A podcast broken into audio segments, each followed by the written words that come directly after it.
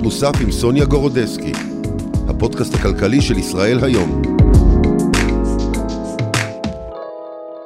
ישראל היא המדינה היקרה ביותר לרכישת דירה מבין כל מדינות אירופה. המחיר הממוצע למטר רבוע עומד על יותר מ-23 אלף שקלים, יותר מאוסטריה, גרמניה, צרפת, נורבגיה והולנד.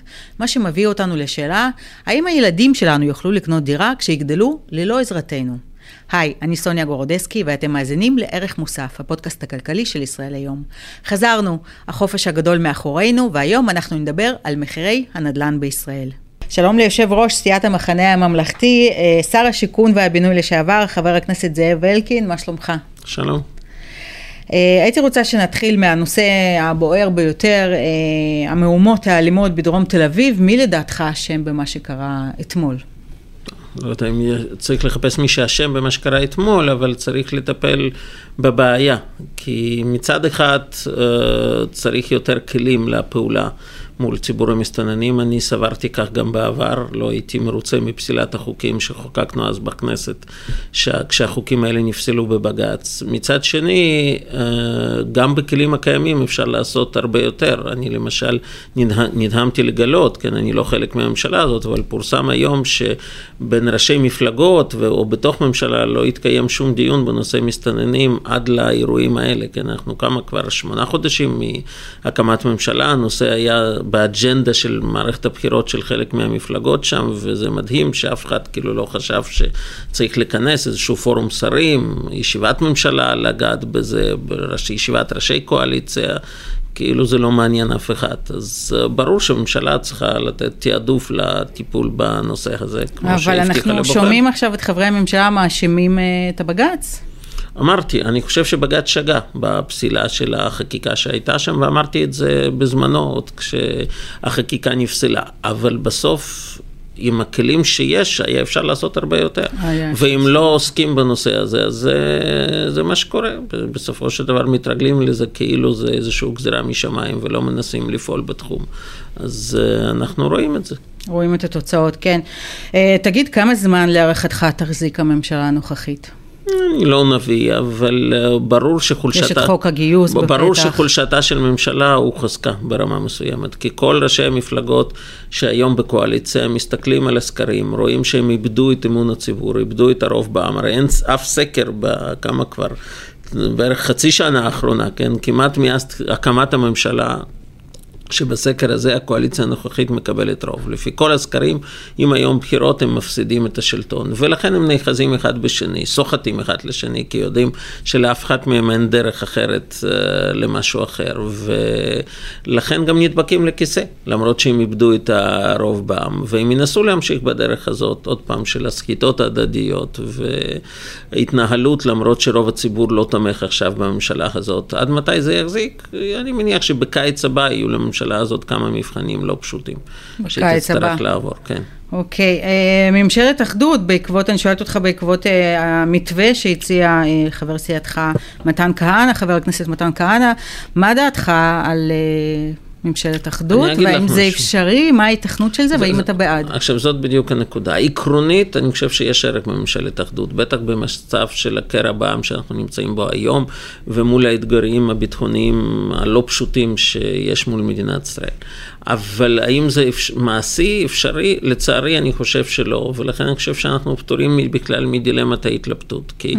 איך שאני מבין את נתניהו, הוא בכלל לא בכיוון, הוא מעוניין בקואליציה הזאת, הוא הקים אותה בכוונה והוא רוצה אותה דווקא כזאת, כי אף קואליציה אחרת לא יכולה לשתף את הפעולה בפתרון הבעיות האישיות שלו, ולכן Uh, לכן הוא שם, בקואליציה הזאת. הרי אם, uh, כדאי לא לשכוח, הייתה לו ממשלת אחדות. עם גנץ. היה לו, כן. והוא פירק אותה בגלל המחלוקת על השאלה מי ימנה את פרקליט המדינה, שזה שוב מחזיר אותנו לסוגיה של התיקים האישיים של ראש הממשלה. ולכן הוא חלם שתהיה לו קואליציה 61, שתהיה מוכנה ללכת איתו לכל דבר בנושא המשפטי, שאולי יאפשר לו לשיטתו לפתור את הבעיה המשפטית שיש לו. ועד שהוא לא יתייאש מהמסלול הזה, הכוחני מול מערכת המשפטית כדי לפתור בעיות אישיות, אז הוא לא מחפש קואליציות אחרות. הוא ילך למשבר חוקתי להערכתך? בספטמבר? לצערי הוא בינתיים לא מוכן להתחייב שלא. כולל נכון. גם מול התקשורת הזרה, וזה מאוד... בעיקר מול התקשורת וזה... הזרה, כי הוא לא כל כך מתראיין. עכשיו, וזה מאוד מדאיג, כי אני אגיד לך, כשאני לוקח את זה ומשווה את זה מול גישה מסורתית של ראשי הליכוד, ברור שיש פה שמיים וארץ. אני כל הזמן נזכר בסיפור המפורסם על אה, בגין, כן, שסיפר נדמה לי ארי נאור בזמנו. אה, כשהתקבלה ההחלטה המפורסמת של בג"ץ בנושא של אלון מורה, שהייתה מאוד קשה לבגין, כי אלון מורה היה סמל בשביל בגין, וממשלה נחלה מפלה קשה בבג"ץ. עשו התייעצות בלשכת ראש ממשלה מה עושים. וכמובן אמרו אין ברירה, נצטרך לכבד, בואו נציע הודעה שהחלטנו לכבד את החלטת בית המשפט. ובגין התפרץ על הנוכחים, אמר, מה זאת אומרת שנוציא הודעה שהחלטנו לכבד? הייתה לנו אופציה לא לכבד החלטת בדיוק. בית המשפט, ברור שנכבד החלטת בית המשפט, בואו נוציא הודעה באיזה תאריך ומתי נכבד. אה, אבל אין שאלה כזאת, ואיפה בגין עם הגישה המסורתית הקלאסית של הליכוד של פעם, ואיפה היום נתניהו כשהוא לא מוכן להגיד שהוא יכבד החלטת בית המשפט. כן. כן, כן. טוב, ברשותך אני רוצה לעבור איתך לנושא הדיור. אמ, אמרתי בפתיח שישראל היא המדינה היקרה ביותר לרכישת דירה מבין כל מדינות אירופה.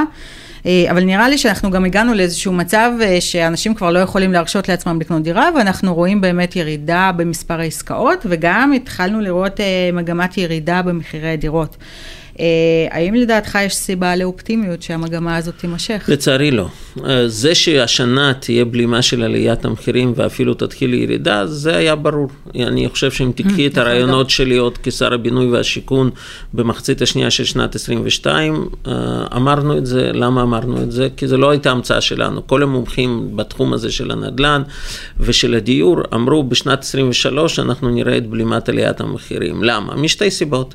אחת, זה הגדלה דרמטית של ההיצע. אל תשכחי שממשלה קודמת, אני כשנכנסתי לתפקיד, קיבלנו משק עם 50 אלף שיווקים בשנה בלבד, שזה לא מספיק למדינת ישראל, וזאת הייתה הסיבה לעליית המחירים. Mm-hmm. ואנחנו הצלחנו להכפיל את המספרים. הגענו ל-100 אלף שיווקים גם בשנת 21, גם בשנת 22. הייתה כמות עסקאות שהייתה כמות שיא במדינת ישראל, הייתה כמות התחלות בנייה, מספר שיא במדינת ישראל. זאת אומרת שהגדלנו דרמטית את ההיצע, וזה כמובן ישפיע על המחירים. התהליך השני שהתרחש במקביל, שהוא הרבה יותר מורכב והרבה יותר בעייתי, זה עליית הריבית. Mm-hmm. ושני הדברים האלה בוודאות הביאו לבלימה של עליית המחירים. אבל פה בדיוק הבעיה, למה? אני בדקתי מה קרה עם השיווקים שיצאו בחצי שנה הראשונה של שנת 23. כמחציתם מהדירות ששווקו על ידי רמ"י, המכרזים לא נסגרו. Mm-hmm. או שהוארכו באופן מלאכותי או שנפלו. Mm-hmm. מה המשמעות? המשמעות שאנחנו בדרך, אם זה לא ישתנה, לירידה דרמטית בהיצע הדיור שוב. Mm-hmm. כי זה לא משנה, גם אם יגיעו ל אלף שיווקים, ואני לא בטוח שיגיעו בדרך הזאת, אם חצי מהשיווקים האלה לא הופכים לעסקאות, אצלנו כמעט כל שיווק הפך לעסקה. Mm-hmm. אם חצי מהשיווקים של היום לא הופכים לעסקאות, אז זה לא עוזר ששיווקת. מה הסיבה לכך שהשיווקים האלה לא הופכים לעסקאות? הרי קרו שני דברים. כלומר, לקבלנים זה בעצם לא... קרו שני דברים. לא אחד, כדאי. כן, כי הם פוחדים. לבנות. כי מצד אחד, הרוכשים היום הרבה יותר זהירים, בגלל שהריבית על המשכנתה הרבה יותר גבוהה, ומצד שני, הכסף ליזמים, לקבלנים, הוא הרבה יותר יקר. כן. ואז הם לא רוצים להיכנס, במיוחד באזורי פריפריה, שדווקא היו בתנופה מאוד גדולה בתקופה שלנו, היו mm-hmm. בדימונה כמויות מטורפות של דירות, בשדרות, באופקים, כל הנגב, כן, היה מאוד מבוקש בתקופה שלנו, וגם הגליל. עכשיו הכל משתנה. ולכן מה שהיה נדרש, ברגע שתנאי משק משתנים, זה תוכנית uh, לאומית בנושא הדיור, שנותנת לזה מענה, יש כל מיני דרכים. אפשר למשל לפרוס תשלום על הקרקע, הרי מדינה מקבלת כסף על הקרקע, כן. יכולה להגיד ליזם, אל תשלם לי הכל מיד, תשלם לי את זה בכמה תשלומים. ואז היזם לא צריך לקחת הלוואות יקרות מהבנק עם הריביות, אז המדינה נכון. תקבל את אותו כסף, כן? אבל בסופו של דבר, uh, למשל בפרויקטים בפריפריה זה יכול לעזור. יש עוד צעדים שאפשר לעשות. ולא ו... עושים, לא עושים כלום. לא עושים עכשיו, כלום. עכשיו, ברגע שלא עושים כלום, אם זה יימשך ככה עד סוף שנת 23, וימשיך ככה גם בשנת 24, מה נגלה? בעוד שנה, שנתיים, זה שאין לך היום מספיק היצע שאת מתחילה את הדרך, אז לא יהיה לך מספיק דירות, כי אם אין עסקה, אז אין בנייה, אין התחלת בנייה, אין סיום בנייה, אין סיום בנייה, אין דירה בשוק. ואז כשהריבית טיפה תרד והרוכשים ירגישו את עצמם יותר בטוחים לקחת משכנתאות, כל הביקושים שהם כרגע קיימים, הם פשוט לא, לא ממומשים. נכון. הם יחזרו לשוק, ההיצע תרד שוב. Mm-hmm. כמו שהיה בתקופה של ליצמן. במעבר מכחלון וליצמן, לליצמן ירדנו מ-70 אלף דירות ל-50 אלף דירות.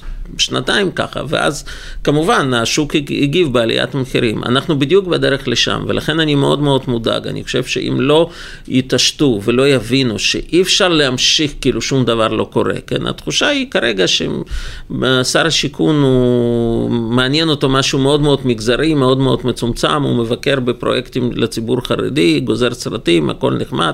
חלק מהפרויקטים האלה דווקא אנחנו קידמנו, כי קידמנו דירות לכולם, גם כן. לחרדים. אבל גם זה חשוב, הפרויקטים למגזר החרדי ודאי שזה מאוד חשוב. חשוב. הנה, אנחנו ראינו קידמנו, את הדוח מבקר המדינה האחרון. אנחנו קידמנו עיר חרדית בנגב, כסיף, שכולם תקפו אותנו, דווקא ראשי מפלגות חרדיות, ומה קורה עכשיו? הוא ממשיך באותה מדיניות. גולדקנופ רץ להצטלם לשם ואומר שזה פרויקט דגל שלו לציבור החרדי. אז כשאנחנו עשינו את זה, זה היה נורא ואיום, ועכשיו פתאום זה בסדר. אבל החרדים גם לא רוצים להתרחק מהמרכז, הם לא רוצים uh, את העיר לא, כסיף, לא, או שכן, יש לכם... יש ביקוש גדול, הרי לא הלכנו לזה, לא הלכנו לזה סתם ככה, בדקנו בקהילות אוקיי. חרדיות, ומי שמנהל את הפרויקט הזה זה מי שהקים את ביתר, הוא מבין דבר אחד או שניים איך מקימים עיר חרדית חדשה, זו פעם אחרונה שהוקמה פה עיר חרדית חדשה, ביתר, אז עוסקים בזה אנשים רציניים, ולכן בסופו... ויש עוד בדרך, נכון? עוד בתכנון. יש עוד דברים בתכנון, אבל... למגזר החרדי. נכון, אגב, יש גם דברים שעשו לא נכון בעיניי, לקחו פרויקטים מוכנים לשיווק, כמו בקריית גת, קריית גת מערב. כן. אני כשנכנסתי לתפקיד הזדעזעתי, גיליתי פרויקט שאושר בשנת 2014, הדירות היו מוכנות לשיווק, עשרת אלפים יחידות דיור.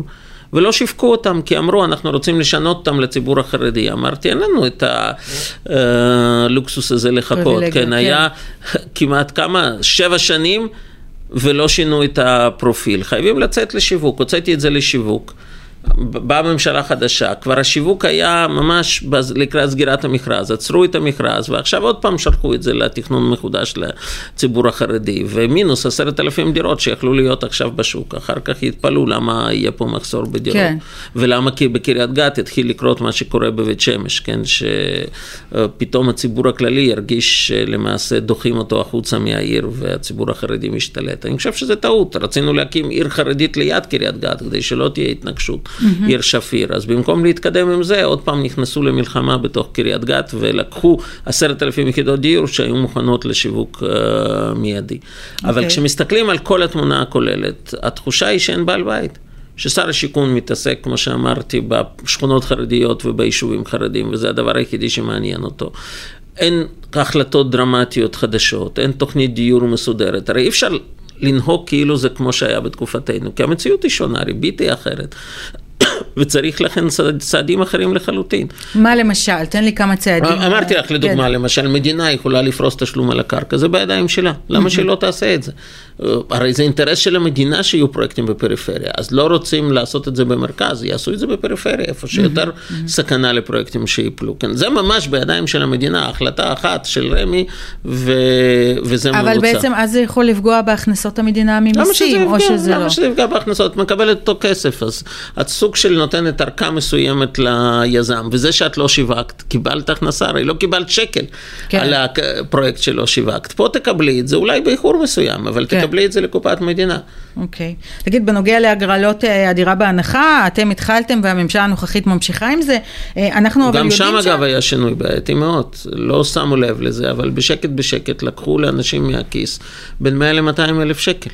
כי אה, למעשה שר השיכון החדש, גולדקנופ, נכנע לדרישה של משרד האוצר, היא הייתה גם בתקופתי, אני פשוט לא ויתרתי, שלמעשה יעשו את המחירים של ההנחות ממחיר של שוק של 22 ולא ממחיר של שנת 20. עכשיו, את יודעת כמה עלה מחיר הדיור מ-20 ל-22, ולכן אה, למעשה זה ייקר את הדירה בהנחה בין 100 ל-200 אלף שקל לאנשים כן. שהיום זוכים בדירה בהנחה. עכשיו, לזוג צעיר שיש עליו היום עומס משכנתה רק בדיוק. יותר כבד בגלל הריבית, לשלם עוד 100-200 אלף שקל יותר נוספים בגלל ההחלטה הטכנית הזאת כביכול, כן, עדכון מחירים, כאילו העבירו את זה טכנית בלי רעש מיותר, אבל בפועל זה אנשים ישלמו מהכיס יותר. עכשיו, למה עוד לא קמה צעקה על זה? כי כרגע בינתיים שמים בדירה בהנחה פרויקטים שאנחנו שיווקנו, אז שם זה עוד לא פעיל. עוד מעט ייכנסו להגרלות חדשות, דירות שכבר ישווקו בשיטה החדשה, ואז אנשים פתאום ירגישו שגם כשהם מתמודדים על הנחה וגם כשהם זוכים, פתאום משלמים. כשאומרים לכולם שעליית המחירים נעצרה, דווקא הם פתאום מתחילים לשלם יותר. אז הזוגות הצעירים, שאין להם את הכסף, שהמשכנתה שלהם יותר יקרה, שדווקא להם צריך לעזור במציאות הזאת, פתאום דווקא להם מעלים, כשלאף אחד זה לא עולה, להם זה יעלה יותר עכשיו. כן, אבל תראה, אנחנו יודעים שההגרלות האלה של הדירה בהנחה, אנשים אה, נאלצים לחכות שנים עד שהדירה מוכנה, ובינתיים הם משלמים שכירות ו- וכולי. השאלה, ויש גם את המדד תשומות בנייה, שהוא גם אה, עולה מדי שנה. אה, אתה חושב שזאת תוכנית טובה, as is, וצריך להרחיב אותה, או שיש ב- לעשות איזשהו תיקון? קודם כל, מדד תשומות הבנייה תיקנו. הרי זה אחת מהמהפכות הגדולות שהובלנו, נכון. שלמעשה מעכשיו אין הצמדה למדד תשומות הבנייה, לא של ערך הקרקע ולא של רווח קבלני, רק של עלויות הבנייה עצמן, וזאת החלטה שחסכה לכל זוג צעיר בין 100 ל-150 אלף שקל. אז זה טופל, וטוב שטופל, אחרת אנשים היו משלמים הרבה יותר, כמו ששילמו בעבר. עכשיו, לגבי דירה בהנחה, כמובן הייתי מעדיף לאפשר דירה בהנחה לכל זוג צעיר. פשוט לא היה מספיק. ולכן הלכנו לשיטה של ההגרלות, אבל ההגרלות בכמויות מאוד גדולות. אנחנו כשהתחלנו את הדרך, היו אצלנו במאגר 120 אלף משפחות שהיו זכאיות לדירה בהנחה ורצו לקנות דירה כזאת. אנחנו בשנה, בשנת 22, זאת הייתה שנה ראשונה שההנחות עבדו, אנחנו הוצאנו כ-22 אלף, סליחה, כ-30 אלף דירות. זאת אומרת שכל משפחה רביעית קיבלה את האפשרות הזאת. בשנה הזאת... מבין הנרשמים בשנה... בכל הגרלה, כי זה לא 120 אלף, זה לא כל מי שרוצה. לא, זה ש... כל מי שרוצה. 120 אלף זה היה המקסימום, משם 아, זה, זה רק ירד. אוקיי. משם זה רק ירד, כי אנשים זכו ולא נרשמו להגרלה נוספת. ובשנת 23, אם לא היו משנים את הפרויקטים שעשינו, למשל כמו קריית גת שעצרו אותו וכולי, היו צריכים להגיע ל-45 אלף דירות בהנחה. כן. הם לא הגיעו. כי רק קריית גת לבדה הורידו עשרת אלפים דירות, שדווקא היו מאוד מבוקשות בציבור הכללי אצל זוגות צעירים, בגלל המיקום של קריית גת על כביש 6, נוח, רכבת, מהרבה סיבות, כן. מהרבה סיבות זה מקום שהיה מאוד מבוקש. הייטק. כן, קריית גת היום הוא מקום מבוקש יחסית, ולכן אה, אם היו ממשיכים את זה, היו מגיעים לעוד 45 אלף, אז תוך שנתיים מ-120 אלף, היה לך 75 אלף משפחות שהיו מקבלות את האפשרות הזאת. זה נכון, זה לחכות כמה שנים. זה אמת, אבל גם כשאת היום קונה בפרויקט חדש, את מחכה בדרך כלל כמה שנים, זה תמיד קורה, אבל לפחות למשפחה יש ודאות, הם כבר יודעים שיש להם זכות לרכוש דירה, יודעים מה המחיר, יודעים בדיוק מה קורה, ואז הם כמובן יכולים לחכות כמה שנים האלה ולא לרוץ לשוק החופשי ולבחור במחיר, לקנות במחירי עתק. לכן הביקוש לדירות בהנחה היה מאוד גדול, והיה צריך רק להרחיב את התוכנית הזאת. במקום זה צמצמו את גודל ההנחה. שזה פגע מאוד בזוגות הצעירים, וגם צמצמו את כמות הדירות, כי כמו שאמרתי, חלק מהפרויקטים לא נסגרים, וחלק מהפרויקטים הורידו מהמדף, כדי, כן, ל- כדי להתאים אותם לציבור החרדי. כן. אה, שר האוצר סמוטריץ', מה לדעתך התפקיד שלו בכל הנוגע למשבר הנדל"ן? אה, אולי באיזשהו, אה, הוא צריך אה, לקחת אולי גם חלק בגיבוש תוכנית דיור. הגישה שלנו הייתה שחייבים שיתוף פעולה של שר השיכון, שרת הפנים ושר האוצר. אצלנו שלושתנו עבדנו יד ביד. Mm-hmm. עם שר האוצר ועם שרת הפנים, עם איילת שקד ואביגדור ליברמן, והיו בינינו חילוקי דעות, אבל ידענו להיכנס לחדר, להסתגר בחדר יחד עם אנשי מקצוע ולהגיע לתוכנית משותפת. ולכן הכל היה מסונכרן. גם כשמישהו לא היה בדיוק במאה אחוז מרוצה ממה שהוא רצה, המדינה דיברה בכל אחד בצורה מסודרת, ואז גם היכולות של משרד האוצר והיכולות של משרד הפנים, הכל עבד ביחד. אני לא מרגיש את זה ככה בממשלה החדשה, כל אחד בכלל, זה אגב לא רק בתחום הזה, זה בהרבה תחומים ככה, כל אחד עובד באופן עצמאי, וזה כמובן מאוד מגביל. למשל, הבעיה הכי גדולה של שוק הנדל"ן היום זה הריבית, כמו שדיברנו, זה יותר במחוזות של שר האוצר ונגיד בנק ישראל. אי אפשר לפתור את זה בלעדיהם. כן, אבל הם לא יכולים להתערב בריבית בנק ישראל, ברור, אין כוונה להתערב בריבית בנק ישראל, אבל צריכים לחשוב מה הצעדים שמדינה יכולה לעשות, כן. כדי לעזור ליזמים להתמודד מול המציאות, מול המציאות כזאת, כן, או, או לעזור לזוגות צעירים שצריכים לשלם משכנתה גדולה עכשיו בצורה דרמטית, איך בדיוק עוזרים אותם. לא דרך הגבלת הריבית, את לא יכולה לעשות את זה, אבל יש כל מיני דרכים שאפשר לחשוב איך מדינה מפעילה תוכנית חירום למציאות כזאת, mm-hmm. לריבית שאף אחד לא חשב מצב שהיא תגיע לכאלה mm-hmm. מספרים. ולא עושים את זה, כי שר השיכון בשלו, שר האוצר בשלו, כן, במעט הזמן שיש לו להיות שר האוצר, כשהוא לא, ב, לא, כשהוא לא שר במשרד הביטחון ולא יו"ר מפלגה ועוסק ברפורמה משפטית ועוד ועוד ועוד. ולכן אף אחד לא יתעסק עם זה, למה? כי אומרים, המחירים גם ככה נעצרו, אז הכל בסדר, אין בעיה, אבל זה בדיוק בעיניי אה, טעות מאוד מאוד קשה. כי אנחנו היום כותבים באותיות קידוש לבנה עליית מחירים במחירי הדיור בעוד שנה-שנתיים. מראש קובעים את זה, ואחר כך כבר לא נוכל לשנות את של זה. של כמה להערכתך? אני לא, זה עוד אי אפשר לנקוט במספרים, אבל זה כלל ברור בכלכלה. אם אתה מייצר הרבה פחות דירות, אמרתי, חצי ממה שמצליחים לא מגיע לעסקה. חצי. וכבר שלא לדבר על זה שלא בטוח שמוציאים מספיק. Mm-hmm. אז בכזה מצב, ברור שאנחנו מייצרים מחסור חמור. מחסור, את יודעת מה קורה, מספיק בדרך כלל עשרה אחוז של מחסור כדי לייצר קפיצה גדולה של המחירים. אבל אתה יודע מה אומרים ברמ"י וגם באוצר, שיש מלאי דירות אה, שלא, שלא מצליחים לשווק, שיש אה, מלאי דירות... אה... אבל זו, זאת בדיוק, מה זה לא מצליחים לשווק? זו תמיד שאלה של המחיר. זה הרי זאת בדיוק הנקודה. אה, של מרכיב, נראה לי 60 אלף דירות. מרכיב מאוד מאוד חשוב במחיר דירה זה עלות קרקע. אז ברור שהקבלן ששילם הון תועפות על הקרקע, כי הוא התחרה על הקרקע, ולמרות שהזהרנו, אני מרגע הראשון שנכנסתי לתפקיד, אני הזהרתי קבלנים, אמרתי אל תשלמו מחיר מופרז על הקרקע, כי בסוף אנחנו נוציא הרבה יותר דירות ותהיה עלייה, ואתם אה, בכמות הדירות, ואתם תיתקעו בלי רוכשים. וזה מה שקורה, מי שלא היה מספיק זהיר מהקבלנים היום אוכל אותה, כן? אבל בסופו של דבר, במציאות כזאת, מדינה צריכה להיכנס, כי היא צריכה כן. לראות את העתיד. המדינה לא מרוויחה מזה שהיזמים לא נכנסים לפרויקטים, זה לא הפתרון. הפתרון שייכנסו לפרויקטים, ובגלל שיש צפי להרבה דירות uh, שלא ישלמו יותר מדי על הקרקע, אז מדינה תרוויח פחות, זה נכון. אבל זה רווח שהוא לא מגיע למדינה בהרבה מאוד מובנים. הרי בסוף, כדי שמחיר הדירה יהיה סביר, מחיר קרקע צריך להיות סביר, ומדינה צריכה להיות מעוניינת שהקבלנים לא ישלמו מחירים מופרזים, שאחר כך ייתקעו עם הדירות, דירות לא יימכרו, לאנשים לא תהיה דירה וקבלנים יהיו על סף קריסה. זה, כן. זה, זה, זה תהליכים לא בריאים אז... למשק. זהו, אתה, אתה רואה באמת שיהיו כאן יותר ויותר קבלנים אה, שיפשטו רגל? זה יכול ש... להיות, כמו שאמרתי. אנחנו כבר רואים, כמו שאמרתי, לא מעט חברות נדל"ן. יש כאלה, רון נכון. רון כנרת יש, ועוד. יש, יש כאלה, כי חברות שאין להן מספיק גב רחב, בתקופה הזאת שלקחו פרויקטים יקרים אה, ושילמו הרבה כסף על נכון. הקרקע, לקחו הלוואות מהבנקים, עכשיו פתאום מתמודדים, זה פוגש אותם פעמיים, גם הכסף שהם צריכים להחזיר לבנקים גדל, כמו לכולם, כי הריביות קפצו. נכון. ומצד שני, הרוכשים הרבה יותר מהססים לקנות או לא, כי גם להם המשכנתה הרבה יותר יקרה. אז הם נתקעים עם הפרויקטים ומשלמים הרבה יותר על ההלוואות, על עלויות המימון, ומצד שני, הם הרבה פחות רוכשים במחיר שהם חשבו לשווק, כי הם כבר הכניסו למחיר את עלות הקרקע ששלמו. וגם חומרי הבנייה עולים. כן, אבל לזה דווקא מדד תשומות הבנייה נותן איזשהו פתרון. הדולר עולה. כן, ולכ, ולכן בסופו של דבר המשק כרגע הוא במצב לא בריא, הוא במשבר, צריך תוכנית חירום להוציא אותו משם. ויש כל מיני רעיונות, יש רעיונות להתאגדות הקבלנים, יש רעיונות למקומות אחרים. אנחנו אפילו הקמנו בכנסת שדולה לקידום בנייה ודיור, שאני עומד בראשה יחד עם חבר הכנסת אלי דלל מהקואליציה, שזה בדיוק פלטפורמה שאנחנו מנסים לערר, לעורר את הממשלה ולהגיד תתעוררו. צריך לפעול, אי, אי אפשר לשבת בחיבוק ידיים, כי בסוף יכול להיות שלא הממשלה הזאת תשלם את המחיר, כן, מבחינה ציבורית.